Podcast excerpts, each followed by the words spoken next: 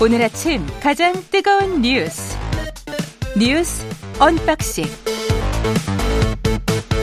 자, 재난 속보 먼저 전해드리겠습니다. 오늘 7시 10분으로 울진군 평지 영덕군 지역에 강풍경보가 발효됐군요. 노약자나 장애인 등이 있는 가정에서는 비상시에 대피 방법과 연락 방법을 가족 또는 이웃 등과 미리 의논해 보시기 바랍니다. 유리창 근처는 유리가 깨질 수가 있으니까요. 다칠 위험이 있으니 유리창 근처에는 있지 마시고요. 예.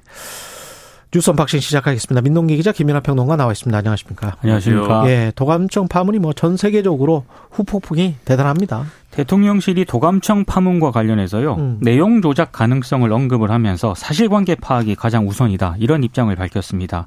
윤석열 대통령이 어제 수석 비서관 회의 그리고 한덕수 국무총리와의 주례 회동이 있었는데 에, 도감청 파문과 관련해서 특별한 언급은 없었습니다. 대통령실 핵심 관계자가 기자들에게 이런 얘기를 했습니다. 미국 언론에서 보도된 내용은 확정된 사실이 아니다. 미국 국방부도 법무부에 조사를 요청을 한 만큼 사실관계 파악이 가장 우선이라고 했고요. 그러면서 한미 정상회담을 앞둔 시점에서 이번 사건을 과장하거나 왜곡을 해서 동맹을 흔들려는 세력이 있다면 많은 국민에게 저항을 받게 될 것이다. 이렇게 얘기를 했습니다. 일단 대통령실은 양국의 상황 파악이 끝나면 필요한 경우 미국 쪽에 합당한 조치를 요구할 계획이라는 입장을 밝혔는데요. 대통령실이 국도로 좀 신중한 자세를 보이고 있는데 언론들의 분석은 일단 한미 정상회담과 무관치 않다 이런 해석을 내놓고 있습니다. 일단 한미 동맹 강화라는 외교안보 성과를 대통령실에서는 좀 부각을 해야 되는데 이번 도청 파문이 확산이 되면 이게 좀 가려질 가능성이 있지 않겠습니까? 예. 이런 점을 좀 예, 상당히 좀 신경 쓰는 것으로 보인다라는 분석을 내놓고 있습니다.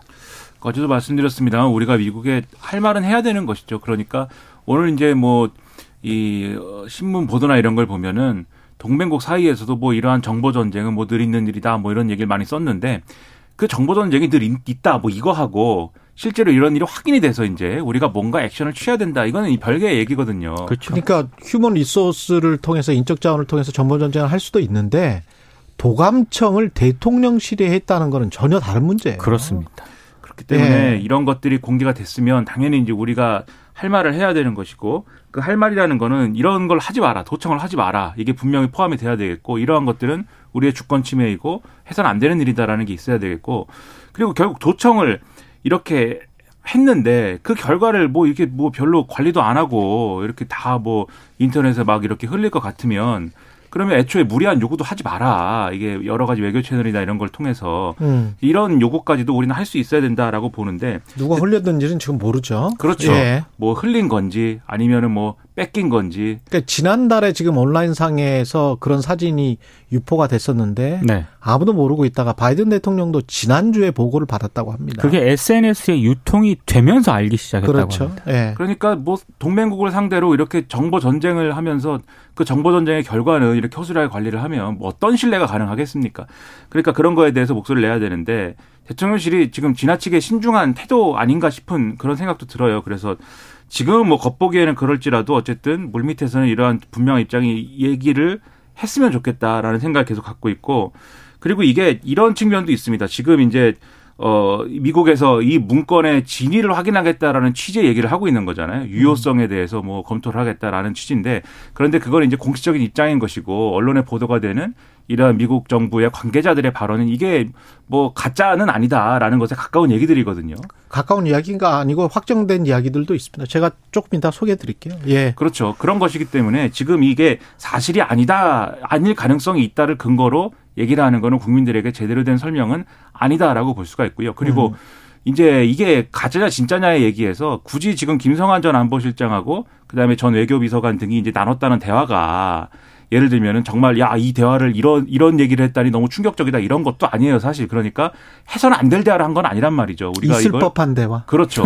그런 것이기 때문에 이 음. 맥락을 설명을 해주면 되는데 오히려 지금 문제 제기하는 쪽을 이거를 이용해서 한미 관계를 훼손한다면 가만히 있지 않겠다 이렇게 얘기를 하고 있지 않습니까? 오히려 이런 얘기를 할 게 아니고 국내에서도 이렇게 논란이 많다. 반발이 심한데 미국 미국에게 오히려 그게 얘기를 해줄 수 있는 지렛대가 되는 거거든요. 그러면서 역용해서 우리가 원하는 거를 취할 수 있는 외교적인 지렛대 그게 충분히 될 수가 있습니다. 그렇죠. 이거를 호기로 삼을 수도 있어요. 그래서 예. 그런 신중한 그리고 영민한 판단을 근데 기대한다는 다만 얘기입니다. 우리 스스로도 한번 되돌아볼 점이 있다고 생각을 하는 게요. 그렇죠. 이미 이 도감청 의혹은 대통령실 이전 과정에서도 제기가 됐습니다. 그렇죠. 예, 예. 이미 여야 의원들이 특히 이제 이종석 국방부 장관 후보자 인사청문회 때 당시 그 공사 현장에서 관계자들이 자재를 나르고 돌아다니는 사진을 이제 제시를 하면서 특히 이제 김병기 의원 같은 경우는 국정원 출신이지 않습니까? 예. 뭐라고 얘기를 했냐면 내가 만약 외국의 정보 기관원이면 저기다가 도청 장치를 설치했을 것이다.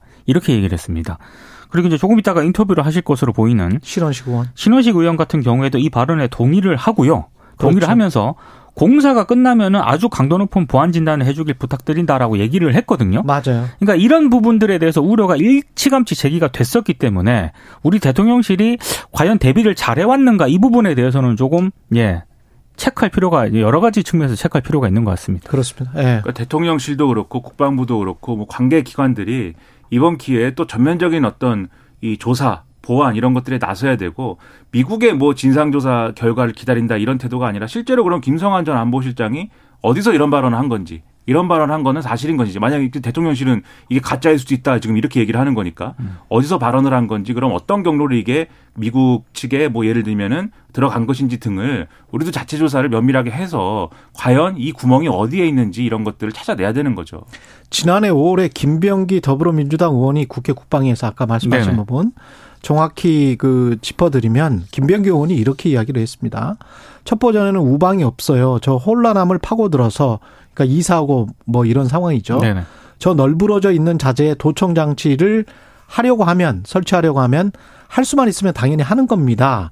이렇게 이야기를 하니까 아, 국민의힘 신원식 의원이 받아쳐서 이렇게 이야기를 합니다.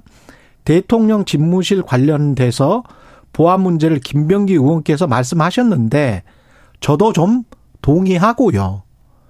그러니까 지- 그때부터 우려가 됐던 거예요. 이 도감청과 관련해서는. 그리고 저도 인터뷰를 하면서 여당 의원들한테 그런 질문을 제가 사실은 도감청 부대에 있었기 때문에 이거 아, 관 그러십니까? 그리고 네네. 나토의 국방대학원에서 제가 한번 연수를 받은 적이 있거든요. 아. 독일에 있을 때. 근데 이 콘크리트 두께가 있잖아요. 네. 처음에 지어질 때부터 다릅니다. 음. 보통 일반 건물과는 다르고요. 그 안에 있는 시설들이 각종 전자파를 방해할 수 있는 시설들을 미리 설치를 해놓거든요. 그런 방 안에서 아무것도 없는 상태에서 이야기를 하는 거예요. 어떤 전자기기도 없는 상태에서 그렇게 정보 요원들은 이야기를 하는 건데 그 정도의 시설들이 각국의 뭐 미국을 비롯해서 뭐 러시아 이런 나라들이 다 있는데 청와대 시설이 어떻게 돼 있는지는 몰, 모르겠습니다만은 그리고 지금 현재 국방부 쪽으로 옮겨 가지고 지금 현재 대통령 시설이 어떻게 돼 있는지 는 모르겠습니다만은 콘크리트를 처음부터 그렇게 지었을 리는 만무하거든요. 음. 그때 그 구- 규격대로 나토 국방대학원에서 이야기한 대로 그런 것들이 있고 그 다음에 이제 미국 언론에서 보도된 내용이 확정된 사실이 아니라고 대통령실에서 이야기를 했다는데 지금 언론에서 나오는 거 보면 J2라는 마크가 이미 찍혀 있어요. J2라는 거는 우리로 치면은 합참이에요, 합참. 합참의 마크와 똑같다. 미국의 합참 마크와 똑같다. 이거는 미국 관계자가 이야기를 한 거고 그 문서에 이미 그렇게 직인이 찍혀 있는 거죠. 그리고 미국 관계자 언론에서 이야기한 것 중에 some of the document, some of the document에 네. 문서 중에 일부를 이야기를 하는데 우리 문서를 이야기를 합니다. 음. 우리 문서를 이야기를 하고 그건 미국의 그 당국자가 official이 authentic 진짜다라고 말했다라는 대목이 CNN에 나옵니다. 기사에. 그러니까 미국 언론에서 보도된 내용이 확정된 사실이 아니다라고 말하는 거는 기사에서 일부 뭐 미국의 고위 당국자들이 존 커비를 비롯해서 또 다른 백악관 관계자 말고 또 국방부 대변인들이 계속 지금 부인하고 있거든요. 네. 사실 확인 못 해주겠다. 그런 식으로 말하는 건데 그거 그거 그것이 확정된 사실이 아니다라고 지금 미국 언론이 믿고 이야기를 하고 있냐 그러면 전혀 그렇지 않습니다. 미국 언론의 기조는 이거는 확정된 사실로 사실상 인정을 하고 보도를 하고 있는 겁니다. 예. 그러니까 아마 대통령실은 이 보안이 뚫렸다라고 하는 평가를 인정하고 싶지 않은 측면이 하나가 있는 것 같고요. 두 번째로 이제 다른 나라들의 경우에 예를 들면 이스라엘이나 프랑스 이런 데는 자기들의 관련된 것들은 사실이 아니다라고 지금 또 주장을 하고 있는 거잖아요. 예. 그런데 그 관련 그 사건은 그들이 그들의 건은 또 이게 맞나 싶은 부분이 분명히 있어요. 이스라엘 모사드가 네타냐후 총리를 반대하는 시위를 예를 들면 그걸 지원할 때 지원했다 이런 거에 대해서는 인정하기 어려운 내용 아닙니까? 사실 그 이스라엘 정권 입장에서는. 근데 우리 입장에서는 인정하기 어려운 내용이 지금 아니거든요. 이거는 그렇죠. 있을 수 있는 얘기고 다만 이런 점은 걱정을 할 것 같아요. 이게 추가 유출 우려가 또 있는 겁니다. 추가로 뭐가 나올지 모르는 사안인데 예를 들면 이 유출건에 대해서 아 이거는 뭐 우리가 이렇게 한 바 있고 사실이고 이 문건을 믿을 만하다라고 얘기를 해놨는데 추가로 뭐가 나왔는데 거기는 예를 들면 있을 수 없는 얘기가 있다라고 했을 때는 대통령실이 상당히 곤란해지겠죠. 그래서 여러모로 좀 이렇게 처신하고 있는 거 아니냐라는 의심이 드는데 근데 그런 거 다 떠나서 국민들이 알아야 될 사안 아닙니까? 여기는 성실한 설명과 해명과 그리고 여기에 대해서 어떻게 대처하겠다라는 계획이 필요한 것이기 때문에 그 얘기를 해줬으면 좋겠다라는 겁니다. 예, 김병곤님은 매일 아침 잘 듣고 있습니다. 뉴스 언박싱 진짜로 좋아요 이렇게 말씀하셨네요. 감사합니다.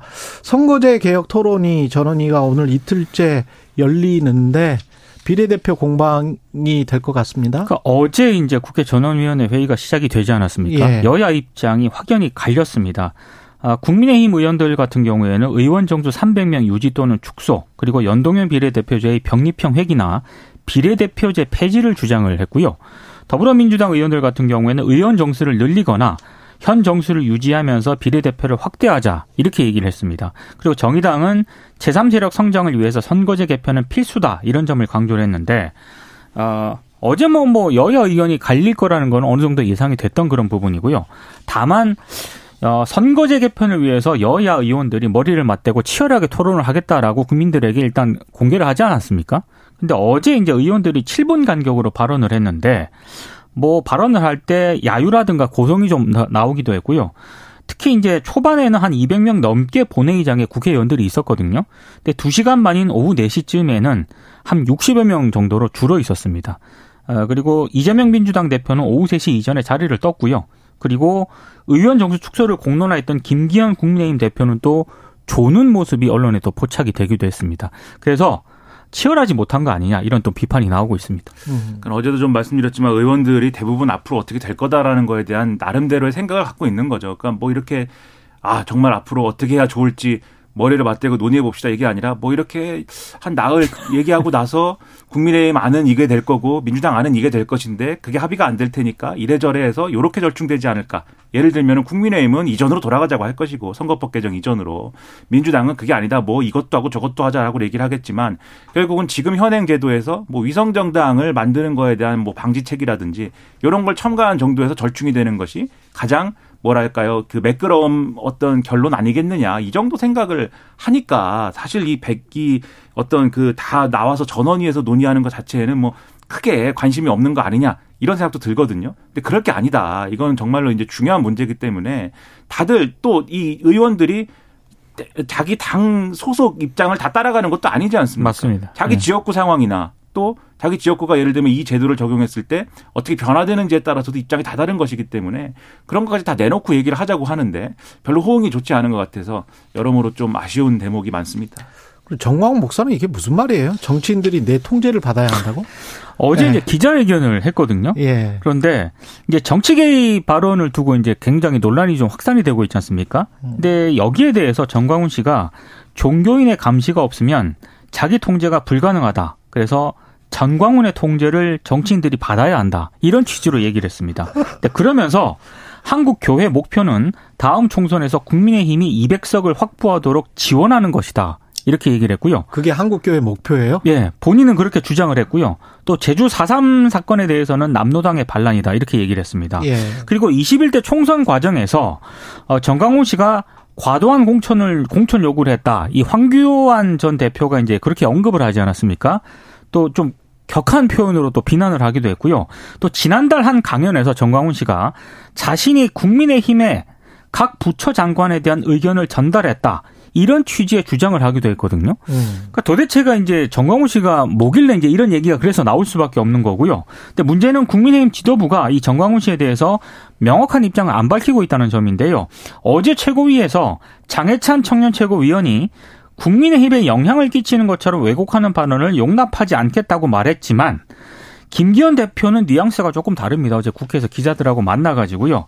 아니 우리 당원도 아니지 않느냐. 예. 나중에 이야기할 기회가 있을 것이다라고 하면서 즉답을 좀 피했습니다. 음. 그러니까는 뭐 정치인들이 정광훈 목사의 통제를 받는 것은 어 아니죠. 그건 그렇다기보다는 오히려 전광훈 목사가 우리 사회 공동체의 통제를 받아야 될 것 같은데 우리 사회 공동체는 정교가 분리되는 사회 아닙니까? 그렇죠. 이렇게 정치에 노골적으로 개입을 하고 뭐 노골적으로 뭐 뭘 공천을 요구하고 몇 석을 만들어야 되고 이런 얘기 할 것 같으면 종교를 하지 마셔야 되고 그리고 적어도 세금을 내든지 뭐 무슨 뭐 이런 게 있어야 이게 뭐 말이 되는 거 아니겠습니까? 국회의원 출마하세요, 그냥. 그러니까요. 뭐 실제로 당을 만들려고 뭐 시도도 하고 당도 만들고 이랬는데 그러니까 예. 뭐 우리 사회의 통제에 따라 주시기 바라고 적어도 기독교의 통제에 따르시든지 뭐 이런 것들이 있어야 되지 않을까. 그리고 국민의힘도 그러한 통제를 이분에게 요구를 해야지.